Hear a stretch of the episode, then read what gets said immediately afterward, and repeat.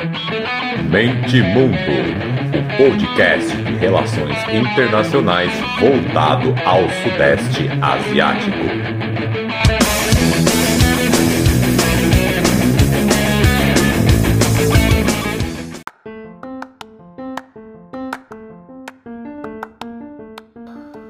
Fala galera, podcast Mente Mundo na área, dia 12 de janeiro, umas férias aí maior que o previsto, é, antes tarde do que mais tarde, né? Então vou dizer desde já que eu me comprometo, sempre foi um episódio por semana, bem no comecinho, às vezes dois, comprometo a ser decanato, olha que palavra bonita, hein? Então, em vez de ser um por semana, um a cada 10 dias. Vou fazer o possível para ser um por semana, mas pela minha rotina aqui eu tô vendo que não, mas de 10 dias não passa, eu, eu, eu prometo, eu a garanto. Ainda mais com tanta coisa legal acontecendo, é o Andrew lá do, do postei todas as redes sociais que escreveu o livro Guerras Híbridas, que eu acho sensacional. Do nada começou a me seguir no Twitter, eu nem interagi diretamente com ele, eu acho que foi algum, alguma coisa que eu interagi de pessoas analisando os textos, analisando textos dele. E enfim, no máximo acho que eu comentei no Twitter dele um meme, tipo um olho aberto, enfim, sei lá. E aí no Instagram também algumas páginas me recomendaram, foram mais de 100 seguidores os episódios não param de crescer aqui, a média de episódios, porque cada hora tem mais gente, então isso aí é um combustível, né? Para mesmo estando com a, com a, rotina muito maluca, para não parar. Então eu garanto a vocês que decanato vai rolar. Pode, pode cobrar, hein? Pode cobrar, pode filmar, pode filmar, como diria o pessoal do bairro do Salgado, ó, pode filmar. Então é isso, as Podem fazer as mendigagens virtuais, porque estão aí na, na, no descritivo, é isso aí, vamos pro que interessa.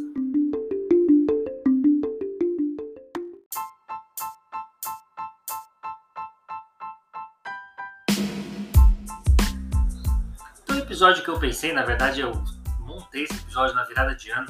A ideia era bem na virada ali, fazer uma espécie de retrospectiva com reflexão, enfim, vocês vão entender essa mistura Talvez vocês possam achar que não faça tanto sentido fazer isso no dia 12, né? Mas enfim, é, é eu acho que é válido, ainda é válido. E fazer uma retrospectiva curta, né? Não só desde desse ano, mas vamos relembrar que a ASEAN foi fundada na década de 60 como um meio ali para manter um alinhamento regional e uma autonomia até de certa forma diante da rivalidade bipolar da Guerra Fria. O bloco ganhou uma importância renovada ali nos anos 90, né, período em que a globalização estava emergindo como a narrativa principal ali, que ia impulsionar o sistema internacional como um todo. Isso levou um impulso ali, né, no, no, nos países da região para estabelecer iniciativas regionais, é, globais também, sempre abertas e inclusivas. A prioridade do Sudeste Asiático, desde essa época aí, mas principalmente pós anos 90, foi o crescimento econômico. Que, claro, nos anos 60, né, anos de independência recente, ainda as prioridades são estabelecer fronteiras, inclusive, né, tem já fiz episódio aqui do Confrontados, tem guerras por fronteiras, como aconteceu aqui séculos anos na América Latina, é um período mais conturbado. Isso já é estabelecido, então nos anos 90 a prioridade é o crescimento econômico. Então os líderes do, do Sudeste Asiático, então eles desejavam né, um ambiente geopolítico estável e um Indo-Pacífico aberto, no, no, qual o crescimento né, sempre possa ser maximizado. Então, é, tretas sumam daqui. Aí, ao longo da década, a Zenha procurou incorporar-se ali na arquitetura econômica e de segurança também né, do sistema internacional, uma coisa está ligada à outra, e através aí do instrumento de acordo de, de livre comércio, né? E aí, à medida que a ordem internacional neoliberal começou a tensionar agora, recentemente, esse princípio organizador que formou a base da ASEAN, ele precisa ser renovado, revisitado, né? ele precisa ser revisto estamos num período de, de cheque, né? Está tudo em cheque. Então agora tem essa rivalidade estratégica China Estados Unidos, cada vez mais anunciada. Aí a gente fala em bifurcação, polarização do sistema internacional, ameaça do sistema internacional, cada um chama um nome. Mas o fato aí que os alicerces da organização, né, da ASEAN, tá, tá, tá, tá abalado. A arquitetura regional está passando por uma transição, isso no mundo todo, né? Mas focando aqui, à medida que essas iniciativas regionais estabelecidas, né, abertas, inclusivas, elas são desafiadas e desafiadas por iniciativas novas, diferentes dos problemas do passado, muitas é, abordagens exclusivistas ou exclusivas, né, não sei como seria a palavra ideal, e voltada para militarização, exclusão, é, como o AUKUS e o Quad, é, né? vamos deixar claro para vocês entenderem do que eu estou falando, então não são iniciativas abertas e inclusivas, né? pelo contrário. E aí falando aí uma retrospectiva mais aí de 2022, o Sudeste Asiático né, foi fenomenal nesse ponto para o ano de 2022, sediou um grupo de sem precedentes de cúpulas, né, que colocaram o, a região no, no, no, foco ali em várias diversas ocasiões e colocou ali para o Ocidente, né, sua política externa. Temos aí o que, que a gente pode falar. Novembro foi o G20, vocês devem ter visto, realizado em 15 a 16 de novembro depois teve a APEC, realizada 18 e 19. O G20 foi em Jacarta, a APEC foi em Bangkok. Bangkok, desculpa. Aí teve também, claro, a reunião da ASEAN lá no Camboja, o Biden foi, então assim, também foi um evento. E esses eventos ganharam importância, né? Meio a uma série de crises globais que exigem respostas multilaterais. Então é esse momento é, bem, bem, é, como eu posso dizer assim, que provavelmente marca, né? Que faz aquele marco de um período para outro, esse que a gente está vivendo que o que está aí não, funciona mais e o que pode vir a, que deve vir a funcionar no futuro ainda não foi construído. E aí a Zen se mostra como esse bloco é bem integrado no sentido interno e externo, mostrando que regionalmente se juntando, né, você pode dar o seu pitaco aí no, no, nos debates internacionais. Que aí eu já levo para outro ponto, né, o quão realmente esse bloco é unido, né, coeso, que aí eu vou para o ponto 2.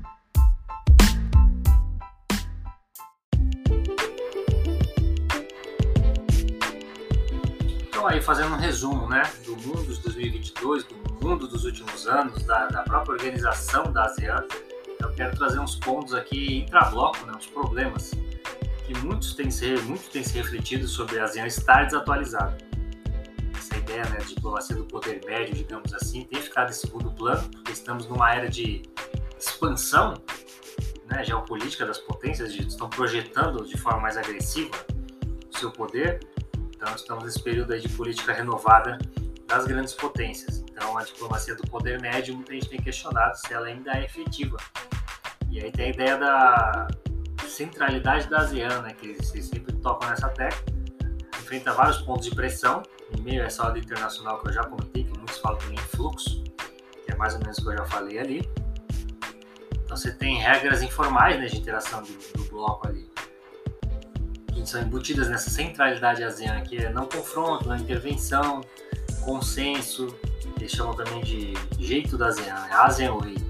Quando você estuda o bloco, você sempre vê esses dois, essas duas aspas aí. Então é um desafio enorme, né? Essas normas, embora garantam a longevidade da organização, relegaram a, a irrelevância né, em questões contenciosas, principalmente entre os membros.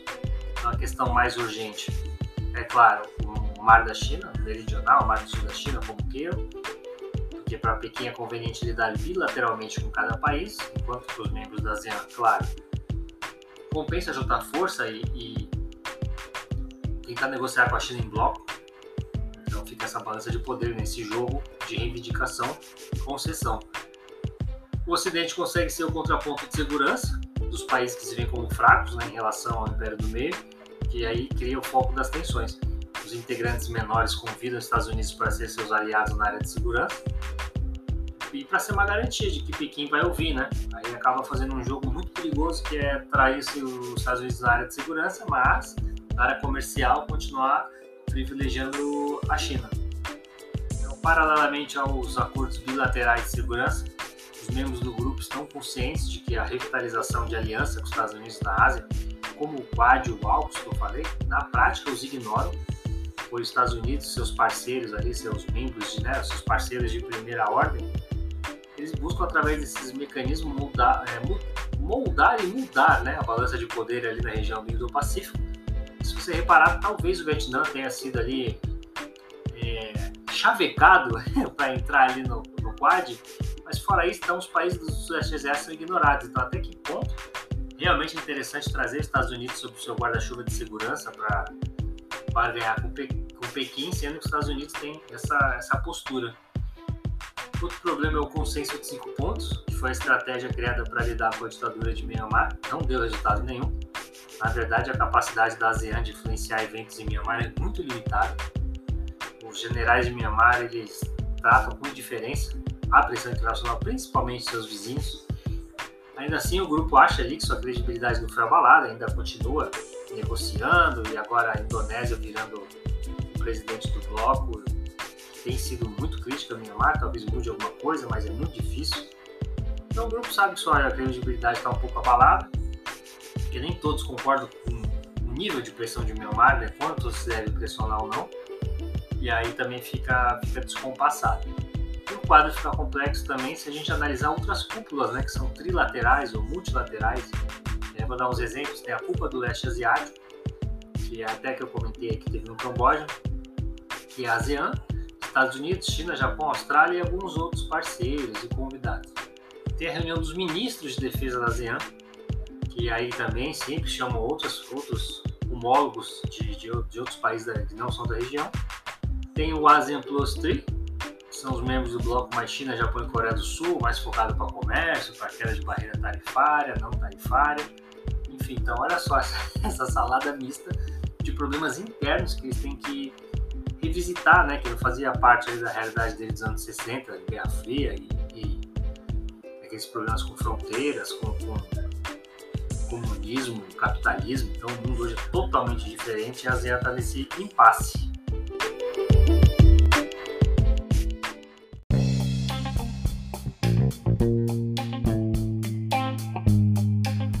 O que abre um parênteses aqui para uma reflexão que eu já li diversas vezes, assim, diversos diversos períodos, diversos analistas, que é sobre o período atual, lembrar mais a era moderna do que a Guerra Fria. Eu achei interessante, uma eu ia trazer esse ponto. Era moderna, sim, né? Um recorte assim, você joga no Google. Joguei no Google agora, por exemplo.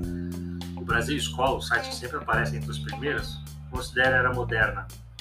A tomada de Constantinopla em 1453 até a Revolução Francesa em 1789. Então vamos colocar aqui entre o século XV e XVIII. Então essa era a moderna que eu vou falar agora.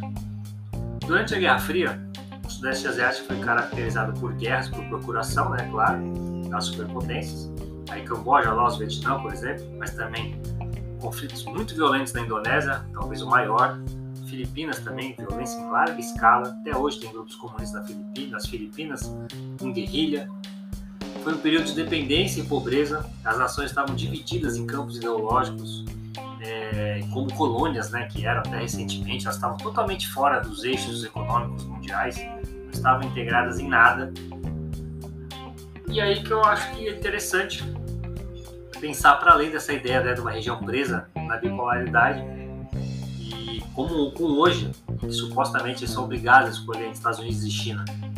Aí eu trago até então essa reflexão sobre pensar na região como entrando em um período renovado de multipolaridade, medida que as potências maiores e menores buscam estabelecer e defender seus respectivos interesses dentro de um ambiente geopolítico mais flexível, né? Então vamos dizer que está todo mundo se cotovelando para conseguir um, um, espaço melhor, é, um espaço maior é o que está acontecendo agora. Então a melhor uma comparação que eu trago aqui é essa da era moderna, quando a região era altamente interconectada, né, historicamente sempre foi com a economia global. É um período, região ali que é um trânsito entre grandes impérios, né? E aí os seus, seus estados ali se beneficiavam da expansão do comércio com a chegada dos europeus, por exemplo, né, no final desse período aí. Ao contrário né, de narrativas tradicionais, né? Muitos governantes nativos foram capazes de navegar com sucesso nas rivalidades europeias para manter o controle político ao mesmo tempo que se beneficiavam né, do comércio cada vez maior e competitivo também que os europeus trouxeram. Isso, claro, eu estou trazendo até o século XVIII. Então, claro que depois, de fato, foram subjugados a tecnologia né, bélica da Europa foi para outro nível e aí, de fato, houve a colonização. Então, estou falando do período anterior. Ali, portugueses, espanhóis, holandeses, né? antes dessa dominação de fato aí, que claro, eu peguei o recorte né, ali do final da Revolução Francesa, acho um recorte bem bacana para falar da era moderna. Então, o cenário próximo atual, né? Estabilidade regional é, perturbada pela competição cada vez mais volátil de grandes potências, potências de longe, é, manutenção de laços econômicos com elas, apontando para a localização geoestratégica da região, que está sentada ali na encruzilhada entre Ásia Oriental e Oceano Índico. É a passagem obrigatória para a comercialização de grandes impérios, né, como eu falei, então a China ali, a Índia. passado, o Império Turco-Otomano. Então, acho que essa reflexão fica, fica legal para né, dar uma, uma repensada em, em, modelos batidos já, em comparações já que viram normais, automáticas. Eu acho que essa comparação cara moderna é muito mais interessante. Tem muita história legal desse período, até anterior também, de, de guerreiros, de navegadores, até mulheres guerreiras que lutaram contra europeus nesse primeiro estágio né, de, de contato, enfim. Muito interessante.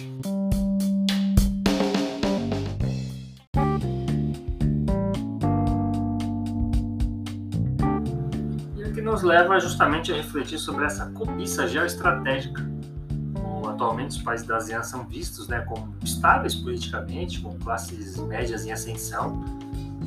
Eu já falei isso, também já li por aí que é a região economicamente mais dinâmica do mundo atualmente. E alguns números aí, de acordo com um relatório de perspectiva econômica mundial do Fórum é, Monetário Internacional, o Sudeste Asiático deve crescer 5,3% e 4,9%, desculpa, 5,3% em 2022 e 4,9% em 2023 enquanto a média de países emergentes aí é de 3%, 3%, 3 e pouco, então 2% a mais em 2022, quase 2,23, então né, é bem, bem, uma diferença bem considerável. De acordo com dados coletados também pelo American Enterprise Institute, os investimentos e projetos de construção aí na, na região relacionada ao Belt and Road Initiative entre 2013 e 2022 foram de mais de 200 bilhões, ou seja, 23% do total é só para o Sudeste Asiático. 203 bilhões, né? Uma baita, não é uma bagatela. E não querendo ficar para trás, os Estados Unidos, né, sobre o governo Biden, lançou aí a Parceria Econômica Indo-Pacífica, IPEF, vocês vão ver muito por aí chamada de IPEF, que eu não vou entrar muito no, detalhe aqui, não é o caso, que tem muitos problemas, né, não deve fazer frente ao BRI, mas não é o caso todo esse protagonismo aí, né, que é o assunto aqui econômico, geográfico, pode ser visto por iniciativas recentes também, né? Extrabloco, como a Act da Índia, uma política voltada para a região, mas dos indianos, o Free and Open do Pacífico do Japão, tem a New Southern Policy da Coreia do Sul e a New Southbound Policy de Taiwan. Todas essas iniciativas falam da centralidade da ASEAN, enquanto procuram fortalecer o engajamento próprio né, nessa região ou seja, vão pegar sua estrutura, suas ideias, né, o que eles veem como melhor para acontecer na região e mandar para a ASEAN. Então, ver, é, ver a ASEAN do lado de fora, né, por eles, como eles querem moldar a ASEAN. Então, isso é só uma palhinha do quão importante é a ASEAN no momento. E essas. Se eu achar interessante, até eu dou uma. Né, faço um episódio sobre esses, essas políticas específicas, que seria um episódio só para isso, que é muita coisa. Você está falando da Índia, do Japão, da Coreia do Sul, de Taiwan com olhares próprios para o Sudeste Asiático.